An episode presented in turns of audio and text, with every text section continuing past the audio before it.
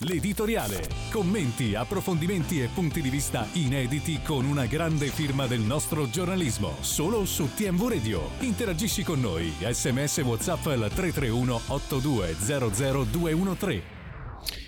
Le romane festeggiano, il Milan si spaventa ma tutto sommato porta a casa quello che doveva portare con tante riflessioni da fare. È stata la notte della Lazio che batte il Torino in campionato e quindi fa un bel balzo. Comunque continua la sua marcia di avvicinamento alle zone nobilissime della classifica, quelle che dicono Champions, perché la Lazio adesso ha 40 punti, nel mirino proprio la Roma ha punti 41, ma ancora più lontano, ma neanche tanto. Adesso c'è l'Atalanta con 45 punti, ricordando che l'Atalanta deve recuperare una gara, ma con l'Inter, quindi gara tutta da vedere, da vivere e da seguire. Nel frattempo il Torino si conferma squadra che oramai è allergica alle zone europee non riesce a fare il salto, non riesce a scavalcare il Napoli che resta invece al nono posto con la Lazio che però distanzia proprio gli azzurri di eh, Calzona che però nel frattempo ha già ha, buon, ha, avuto un buon impatto, l'abbiamo raccontato, con l'1-1 contro il Barcellona in una delle partite più brutte di questo turno, partita ricca di emozioni invece quella della Roma contro il Feyenoord, subito in vantaggio all'Olimpico, poi la risposta con una rete magistrale di Pellegrini, palla che va a togliere le ragnatele all'incrocio dei pali, poi si va avanti fino alla fine con il risultato che non cambia fin quando poi non arriva il momento dei calci di rigore. Lì Protagonista inatteso, anzi in qualche modo previsto forse dal nuovo allenatore della Roma Daniele De Rossi perché in porta ci va Svigliar che eh, diventa praticamente per i romanisti santo subito, para due rigori ed entra anche nella top 10 dei migliori giocatori di questo turno di Europa League, due rigori parati che lanciano la Roma calci di rigore che eh, supera il turno così come lo supera anche il Milan che però perde contro il Ren 3-2, costretto sempre a rimontare, trascinato però da eh, un Leao che prima eh, si addormenta e poi si sveglia con un super gol e con una prestazione che eh, trascina il Milan, ma tra tante riflessioni. Si avvicina anche il campionato, detto che comunque di campionato si trattava anche oggi per quanto, ieri per quanto riguarda Torino-Lazio, ma era un recupero della ventunesima giornata di campionato non giocata dalla Lazio, in quel caso per la partita e neanche dal Torino per la partita di Supercoppa, l'impegno della Lazio in Supercoppa e poi eh, adesso ci possiamo concentrare sul campionato che torna già oggi perché ci sarà un gustosissimo Bologna-Verona. Mettetevi comodi, tanti temi da affrontare. Buongiorno da Vincenzo Marangelo, Giorgio Sorani in cabina di regia, andiamo da Fabrizio Ponciroli. Fabri. Ciao, ben trovati a tutti. Al quale io sottopongo subito una riflessione di natura meteorologica, perché va bene il caldo per te, va benissimo il freddo per me, però il vento è veramente insopportabile. Oggi mm. Roma in mezzo a una bufera di vento proprio, mamma mia, che fastidio. Anche qua orribile, mamma orribile, mia. tempo orribile eh, ti porta tristezza questo uh, non ce n'è. È perché la neve piace, la pioggia al limite a, a me piace. piace. La neve, a a me, il sole piace a te, però il vento non piace a nessuno, quindi vento vai via. Il vento, pioggia, fastidio, sì. no bello, no, no bello, come, come, dicono quelli bravi, no bello. Oppure come diceva Manzukic, no good. esatto. gli piaceva dire così. Senti, a proposito di Manzukic, ieri poi, anzi lunedì poi ci sarà anche la prima kermesse, però ieri è stata la conferenza di presentazione del del, del um, docufilm dedicato a Marcello Lippi, adesso vinco io, non so se hai avuto modo di vederlo o comunque di leggere la conferenza stampa e di sentire le parole di Marcello Lippi, ma comunque in generale ti chiedo, eh, insomma è stato l'ultimo che ci ha regalato grandi gioie sulla panchina della nazionale, Spalletti può in qualche modo riattivare quel tipo di nazionale o bisogna passare per la nascita di altri calciatori perché quelli erano pazzeschi. Io ieri eh. ti dico una cosa, poi torniamo agli argomenti del giorno perché poi io con te mi piace parlare. Ieri mi sono fatto del male così, ho detto fammi andare a vedere un attimo come era la Juventus di Dybala e Higuain. Eh, e poi dopo dico mamma mia, qua più passa il tempo e più la qualità tecnica dei calciatori scema. L'unico che secondo me ha quelle stima di ancora un giocatore che fa la differenza quando vuole, però è il Leao di turno, così poi ci colleghiamo anche a ieri. Eh, purtroppo il calcio si è impoverito molto, ma non solo in Italia. Eh. Eh, lo so. In Italia in Italia è diciamo così, un caso eclatante, però in generale eh, diciamo che i calciatori sembrano tutti uguali, uh, nel senso che il talento è stato strozzato, anzi viene strozzato sin dalla, eh, dalla nascita, no? perché serve il fisico, serve la gamba, serve essere sempre eh, tonici e magari tu sei un ragazzo con tanto talento, ma se non hai il fisico non hai neanche una chance. Prima invece qualcuno la chance ce l'aveva. Mm. Eh, credo che questo sia, sia, una battaglia persa, ormai eh, si va sempre più verso un calcio eh, tattico mh, mm, e sempre meno tecnico. Eh, va così, eh, dobbiamo prendercelo per quello che è. Però anche a me fa male mm. andare a rivedere le vecchie squadre, non solo quella della Juve, eh, perché so. Ti rendi conto che abbiamo vissuto delle ere in cui, soprattutto in Italia, c'era il gota del calcio. Eh, cioè, Leao, credo che in quegli anni magici avrebbe fatto fatica a essere titolare, tanto sì. per essere chiari. Guarda, Quindi, bravo, proprio, ma, ma, io eh... penso che siano proprio generazioni impoverite da tutti i livelli, eh, perché io al di là del calcio proprio lo puoi vedere in tutto. Vediamolo anche nella nostra professione. Oggi, per esempio, è il compleanno di un certo un signore che si chiama Rino Tommasi, che compie 90 anni. Ora mi vuoi, par- mi vuoi trovare un, uno che raccontava come raccontava lui? Pugilato, Ma guarda, poi io con Rino ho sempre avuto un rapporto eccezionale perché era un fedele lettore di Calcio 2000, quindi eh. mi chiamava proprio sul cellulare per avere la copia, quindi Pensi. Per me è sempre stato un punto di riferimento e soprattutto un, un, vero giornalista, di quelli che, ti faccio un esempio, quando avevo bisogno di un numero di telefono eh, lo chiamavo e me lo dava subito, senza pensare a, ah beh, aiuto una, un, collega, eh, ma dopo tu cosa mi dai in cambio? Eh, no, la, la rubrica è mia e me la tengo io eh, che è un po' il leitmotiv de- dell'ultimo modo di fare giornalista.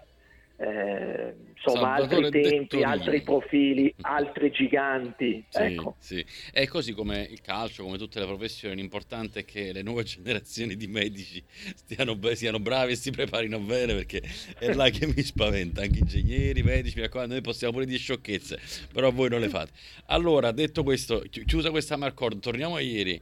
Eh, parto proprio da, da, da, dalla Roma, però, eh, che insomma con Daniele De Rossi sembra aver abbracciato un altro tipo di filosofia. È una Roma aggressiva eh, che gioca una per tutti, tutti per uno. L'intuizione del cambio portiere, che insomma, più che intuizione, mi sembra di capire che Rui Patrizio era proprio un uomo di Murigno, che evidentemente è stato un po' accantonato. Io ho visto una partita di Rui Patrizio contro l'Inter da brividi. Eh, Svilare invece può essere un, una, una, buona intuizione. Quali sono le altre intuizioni di, di De Rossi che stanno funzionando? Detto che poi anche lui ha detto, ragazzi, eh, siamo ai sedicesimi, non mi fate i DVD con i trionfi perché non ci sono, però Guarda, credo che soprattutto ci sia più voglia di, di, di giocare la palla verticale. C'è un Pellegrini che è completamente diverso rispetto alla coppia sbiadita che ho visto con Mourinho e probabilmente c'è anche un po' di voglia di rivalsa. Cioè, mi fa un po', un po' specie pensare che questa Roma stia facendo bene praticamente senza Dybala che, che, che, è assurdo da un certo punto di, di, di, vista. Ieri Di Bala non ha fatto nulla. Adesso mm, io sai che sono il primo tifoso di Di Bala. No, però... io torno al, al, ai video che ho visto, cioè anche lì, guardandoli, guardavo anche con Alessandro Santarelli, ci siamo resi conto anche di, della sua involuzione. Bravo, ma, se, ma perché? Perché fisicamente si vede che non è più in grado di sostenere il ritmo attuale. Cioè il Di Bala visto la Juve quando stava bene, non è mai stato bene in maniera continuativa, ma quando stava bene era un'era di Dio, eh. era un'era di Dio ragazzi, era fatto uno stop degno di Dybala, sì, sì. il resto il nulla. E anche Lukaku, io l'ho visto tante volte no, con l'Inter, con la maglia dell'Inter, cioè è, è veramente in difficoltà, eh, fa due cose, aspetta la palla di spalle e si butta eh, a capofitto quando qualcuno trova il fondo e mette la palla in mezzo ma Lukaku non era solo questo, eh. non fatevi ingannare dal fatto che adesso lo vedete così. Lukaku era veramente un gran giocatore capace di fare molte cose, con un piede molto educato. Quindi sono contento da un certo punto di vista che la Roma stia facendo bene senza i suoi due leader, perché vuol dire che De Rossi sta facendo insomma, un gran bel lavoro. Gli è andata anche bene ieri, eh, perché sull'errore di Lukaku eh, l'ho, l'ho, vista veramente male, sai, avevano perso anche la finale ai rigori con Siviglia, quindi possono arrivare dei fantasmi, mentre un po' di fortuna, un po' il portiere e un po' secondo me eh, il merito sportivo, perché la Roma meritava di, di passare questo turno ed è passata, quindi sono veramente contento per De Rossi, perché poi, cioè, non so se l'hai notato, ma si esalta un casino. Sì, eh. sì, sì, ma perché si lui... un casino, si vede che ci tiene. Bravo. Cioè, Sai cosa mi vede. ricorda? Non voglio scomodare paragoni, eh.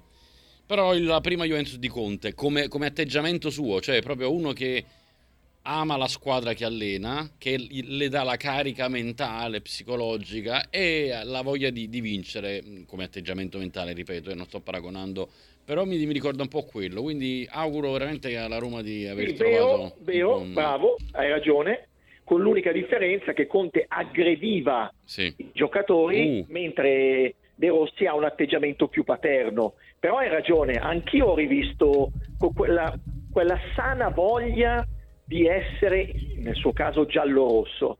Quindi molto bello e sono contentissimo. Adesso spero che sia fortunato nel, nel, nel sorteggio perché eh, c'è, c'è, questo problema Liverpool che vorrei che insomma, gli italiani evitassero, però può fare, un, può fare un bel cammino la Roma, è come il Milan, come l'Atalanta, sarà fondamentale il sorteggio. Insomma. Sì, assolutamente. Il Milan invece diciamo non benissimo ieri, possiamo dirlo, e viene ormai da Uh, Milan vive in una continua altalena, quando a un certo punto si mette in testa che deve giocare vince, gioca e vince, poi a un certo punto si specchia e si mm, sbaglia Pioli come contro il Monza quando cambia troppo la formazione, un turnover eccessivamente massiccio e perde contro il Monza l'opportunità di scalcare la Juventus al secondo posto. Vai a giocare eh, contro il Ren, forte del 3-0 dell'andata, ma poi perdi 3-2, è vero, risultato mai in bilico, sia chiaro perché poi c'è sempre c'è stato 1-0, 1-1, 2-1, 2-2 e poi 3-2, ma insomma che non era più eh, rimontabile ormai il risultato dell'andata, però comunque come gara a sé stante non benissimo il Milan al di là di Leao che però anche lui rappresenta un po' il Milan, cioè si, si accende e fa bene, si spegne e fa malissimo. È esattamente ciò che stai dicendo. Il Milan è Leao il Milan vive e muore eh, nelle giocate di Leao. Secondo me Leao ieri è stato imbarazzante, sì. imbarazzante perché ha sbagliato almeno due gol che quello che riteniamo uno dei più forti giocatori in Italia e in Europa non può sbagliare. No. Ed è stato fortunatissimo sul gol, perché in realtà la palla l'aveva persa. Quindi il Milan ha questo problema che ha un fenomeno perché nel calcio attuale Leao è un fenomeno, però è talmente discontinuo che va a toccare equilibri importanti all'interno della squadra. È come se la squadra eh, scendesse in campo e aspettasse di capire che Leao c'è in quel momento. Rischiosissimo, rischiosissimo perché dipendere dalla, da, da, uno come Leao, che è ciondolante nel suo modo di interpretare il, il calcio e anche nel muoversi, è, è, un azzardo. Pioli ci sta provando a trovare una solidità difensiva, ma non ha gli uomini per poter essere tranquillo in difesa, con tutto il bene che posso avere per Kier, ma si vede che fisicamente non è più quello no, pre-infortunio. No, no, eh, Gabbia, ottimo, ottimo rincalzo, però è un Rugani, ok? Tanto per intenderci. Ciao, ma a me sembra che faccia molti errori. Quindi eh, il problema del Milan è che non ha difensori in questo momento che gli danno certezze e quindi subisce tantissimo, tantissimo. Ragazzi, il Ren, che ieri sembrava una sorta di piccolo Real Madrid, è una squadra più che decente, con amnesie difensive imbarazzanti. Quindi aver perso quella partita è un segnale preoccupante, non è solo, no, no, ah beh, però eravamo tranquilli. No, no, è un segnale preoccupante secondo me. Sono molto d'accordo con la tua lettura, anche con Francisco da Cosenza che dice cioè, ti dimentichi di Mancini che ci ha dato una grossa gioia con la nazionale europeo. Eh, sicuramente, grande gioia, l'abbiamo parlato tante volte, anche se il cammino è, è quello che ci ha dato Lippi in quel mondiale 2006, ma non lui, eh, lui con tutti quelle, quei giocatori là era un qualcosa che è rimasto per sempre indelebile, andare a vincere in Germania a casa loro, batterli con la classe in campo, la qualità, i difensori, il gioco. L'europeo invece penso che col tempo poi ci si è resi conto che è stato uno straordinario risultato in cui ci è andata forse anche bene un po' tutto Fabrizio, aperta e chiusa parentesi. Ma io credo che sia solo una questione di, di, di pesi. Mm. Il mondiale è il mondiale, l'europeo è l'europeo, cioè nel senso eh, il peso specifico di vincere un mondiale è almeno cinque volte quello di vincere l'europeo, ma è normale, sei campione del mondo, lo dice la parola stessa. Sì, Questo sì. non vuol dire che che l'europeo sia stato, diciamo così, un contentino, anzi, anzi è stato spettacolare in quel caso abbiamo battuto gli inglesi, quindi ringrazierò Mancini da qui all'eternità per quello che mi ha regalato, però il mondiale del 2006 è stato qualcosa di incredibile, cioè per noi che l'abbiamo vissuto, io come giornalista posso dire che è stato uno dei momenti più esaltanti de- de- della mia carriera, anche perché, l'hai detto in, in apertura di trasmissione, la squadra era non forte, incredibile, sì, sì, incredibile. Sì, non c'era un giocatore scarso no, in quella niente, nazionale. Niente, eh. niente, niente, veramente. Più scarso era Oddo per dire, no? Ma non se la prende che adesso farebbe il titolare inamovibile. Oddo sarebbe titolare in qualsiasi squadra esatto, adesso. Esatto, esatto. Eh. Dunque, eh, Ugo da Londra solleva secondo me un interrogativo molto giusto che noi ci possiamo palleggiare anche eh, affacciandoci rapidamente in casa Juventus. Dice Ugo da Londra, da tifoso del Milan. Vincenzo, hai visto il Milan ieri? Ora capisci perché io do la colpa a Pioli. Se due giocano male la colpa è dei singoli, ma se tutti fanno pietà la colpa è dell'allenatore. Cosa fa in allenamento? Uh, qua non si parla solo di difesa, si parla di impostazione, finalizzazione, mancanza di idee e di personalità. Io questo messaggio, caro Ugo da Londra, che ti ringrazio di avercelo mandato, ti assicuro che può essere un copia e incolla dei messaggi che arrivano sull'altra emittente a Radio Bianconera, perché ci sono due scuole di pensiero. C'è il tifoso che eh, difende l'allenatore e dice eh, in fondo in, calcio, in campo c'erano i calciatori e sbagliano tanto. C'è invece il tifoso, e questa è una stramaggioranza, che dice se i giocatori non rendono è colpa dell'allenatore. Qual è la verità Fabrizio? Perché poi io credo che guardando anche in casa Juventus, per esempio, eh, se, se, se, Chiesa si divora quel gol così a Verona, ma che colpa ne ha Allegri?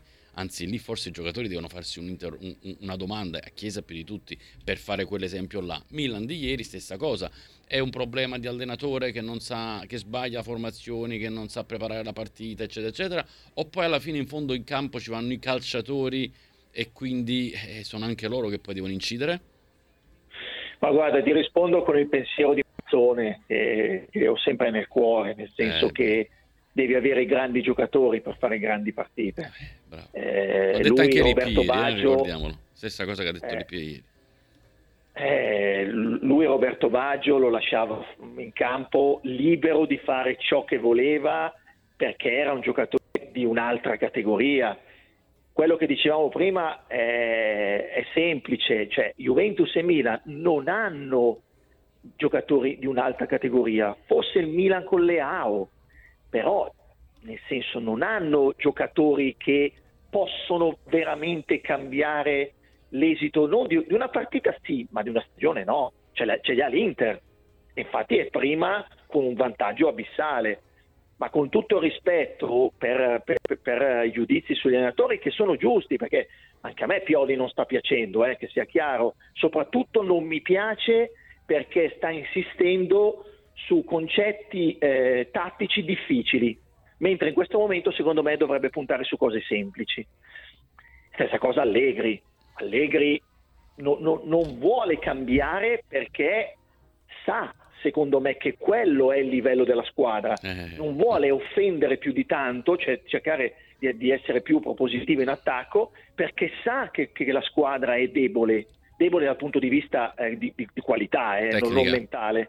Beh, io quindi... ci aggiungo anche un po' mentale perché secondo me il contraccolpo che hanno preso dopo sì, la sì, sconfitta è stato sì, parecchio pesante. Sì. Eh. Adesso sì, però per dire che cioè, basta leggere veramente le rose di Juventus e Milan. Eh, sì, non sono male, ma dai ragazzi, non, non, parliamo di fuori classe, perché non ce ne sono, oh. non ce ne sono. Ripeto, l'unico che potenzialmente è di un'altra categoria è Leao. Nella sì, Juventus bravo. io non ne vedo, cioè, mi dispiace perché tanti mi dicono Beh, ma, ma, con tutti i nazionali che ha, sì, eh, capito, anche Costi c'è un nazionale. Sciocchezze, sciocchezze. Io ti eh, faccio, ti che cosa vuol dire un nazionale? Guarda, ti faccio una foto. Vuol nulla. Ti faccio una foto per farti capire veramente quello, la prova di quello che stai dicendo. Sai chi, sarebbe, chi, chi, chi, avrebbe fatto ancora la differenza se non fosse successo quello che succedeva? Pogba. E ti basta ma ricordare il gol con l'Empoli sfondi una porta aperta con me. L'unico vero top player che aveva la Juventus, ma lo diciamo da mesi, sì, sì. era Pogba anche al 60%. Anche al 60% cioè, esatto. Per essere chiari, Pogba al 60% sarebbe stato comunque il più forte giocatore della Juventus. Ma forse anche della Serie A, guarda che ti vado a dire.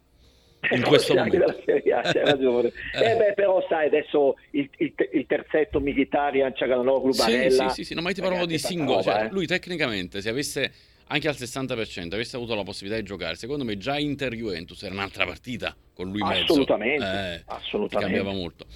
La Personalità, sì. leadership, sì. tecnica, Parliamo. capacità di, di, di prevedere il passaggio No, ragazzi, ma Pogba, io nel senso mi arrabbio quando dicono è un bidone, no, no. È, è, rotto. È rotto e ha fatto qualche scelta sbagliata. Bravissimo, no. bravissimo, bravissimo. Eh, sei riuscito a capire la Lazio? Io questa domanda me la porterò dietro tutto l'anno perché arrivano dei momenti in cui ottiene delle vittorie belle, tipo quella di ieri anche, eh, e partite nelle quali magari scivola su una buccia di banana e sembra non dare continuità, però intanto è lì, cammina, mette nel mirino le cose, l'anno scorso comunque è arrivata seconda, adesso so che qualche tifoso della, della Lazio che già ieri ci diceva se batte il Torino non rientra nella lotta Champions, probabilmente c'ha anche le sue ragioni perché la conosce meglio del sottoscritto e sa che magari quando uh, annusa il grande obiettivo poi si ferma, però l'anno scorso non si è fermata. Che cos'è la Lazio? La Lazio è incompiuta, nel senso che ha una rosa, in questo caso sono d'accordo con Sarri, eh, non profonda, eh, non ha molti rincalzi di qualità e soprattutto mi sembra che in attacco, con tutto il bene che, che posso volere, ma Immobile mi sembra molto molto in difficoltà. E lui è sempre stato il centravanti vero, cioè quello che ti risolveva le cose segnato una caterva di gol, è eh. arrivato a 200 in Serie A, però è in affanno e la Lazio non ha un grande attaccante per sostituirlo o comunque per dargli una mano. Io credo che, che la stagione della Lazio passerà sicuramente dalla Coppa Italia, questo è chiaro, ma anche dal ritorno col Bayern Monaco. Cioè la Lazio ce la può fare ragazzi, perché questo Bayern Monaco non è in un momento, diciamo così, di serenità mentale.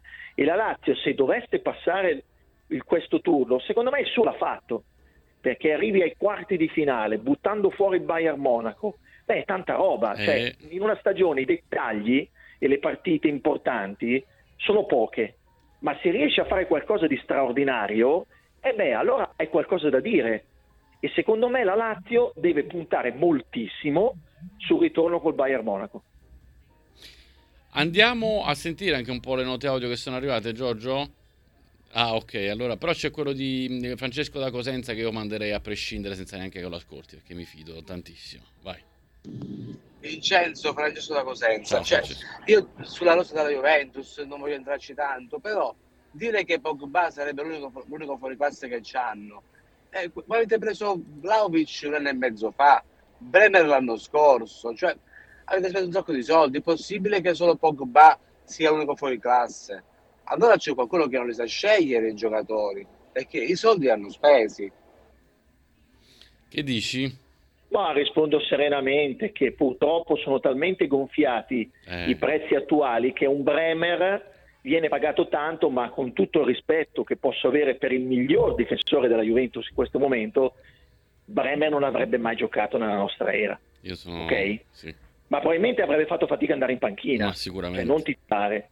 Questo fa capire come quando parliamo di fuori classe non è che il prezzo indica se è un fuori classe o meno, non è perché Vlaovic l'hai pagato 70 milioni, ah, allora è un fuori classe, no, ha investito su un potenziale fuori classe che fino ad ora non è riuscito a dimostrare il suo valore. Eh, è, è, qua il, il, gioco, nel senso Pogba aveva già dimostrato di essere un fuori classe, Vlaovic e Brent sono due potenziali fuori classe strapagati come tutti vengono strapagati nel, nel calcio d'oggi. Cioè, purtroppo funziona così. Cup Miners, tanto per essere chiari, l'Atalanta vuole non meno di 40, 40 milioni. Cup Miners, cioè, ragazzi, buon giocatore, punto. No, no, eh, io sono veramente essere eh, Vincenzo, quando sento certe siamo di un'altra, di un'altra era. Eh, fa, cioè... Fabri, 40 milioni per Calafiori, mo con tutto il rispetto, Calafiori mi piace esatto, tantissimo e crescerà, ma 40 milioni... Eh, ma, ma, ma, quando nelle passate stagioni si spende? Ma io, allora, tu hai detto, Bremer non giocava neanche. Ti faccio un esempio, sai chi è che non giocava nella Juve davanti con la BBC? Benatia Ora Benatia non sarebbe il sindaco di tante difese, onestamente. Assolutamente, eh. ma è cambiato proprio, ma più torni indietro nel tempo e più ti rendi conto che la qualità è scesa tantissimo a favore della fisicità. Bremer ha una fisicità imponente, quando stacca in area di rigore è un mostro, però con i piedi, io sono spesso a vedere le partite della Juve, cioè siamo sul 6 tira- veramente stiracchiato. Vlaovic, grande fisico, eh, grande potenza, ma tecnicamente, insomma, l- l'abbiamo anche visto, sì, sbaglia sì. dei gol imbarazzanti. Sì. Montella li, li, li, avrebbe fatti a occhi chiusi, uh, tanto per prendere uno che non giocava in nazionale. Bravo. Bravo. Senti, ti, eh. ti, ti, te lo chiedo per l'ultima volta, te l'ho chiesto tante volte, abbiamo anche sforato, ma te lo devo richiedere.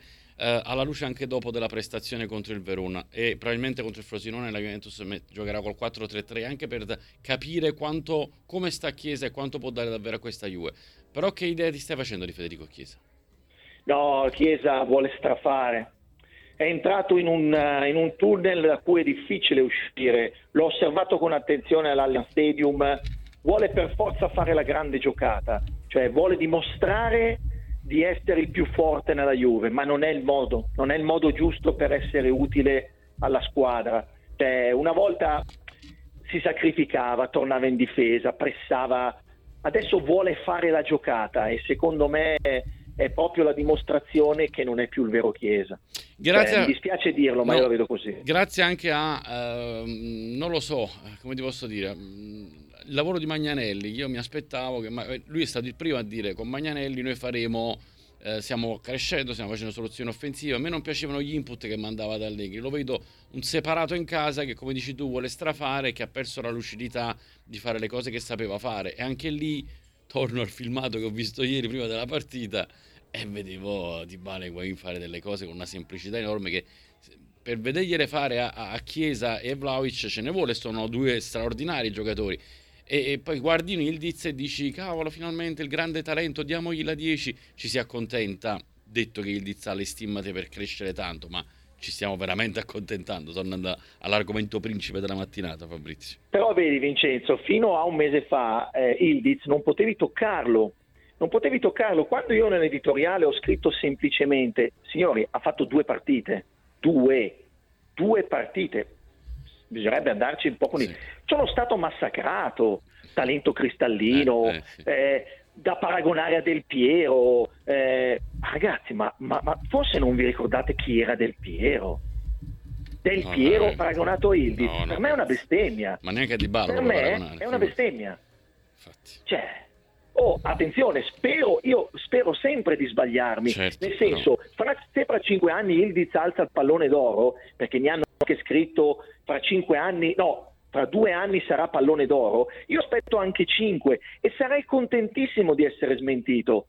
Però ha fatto due partite buone e già è stato paragonato a Del Piero.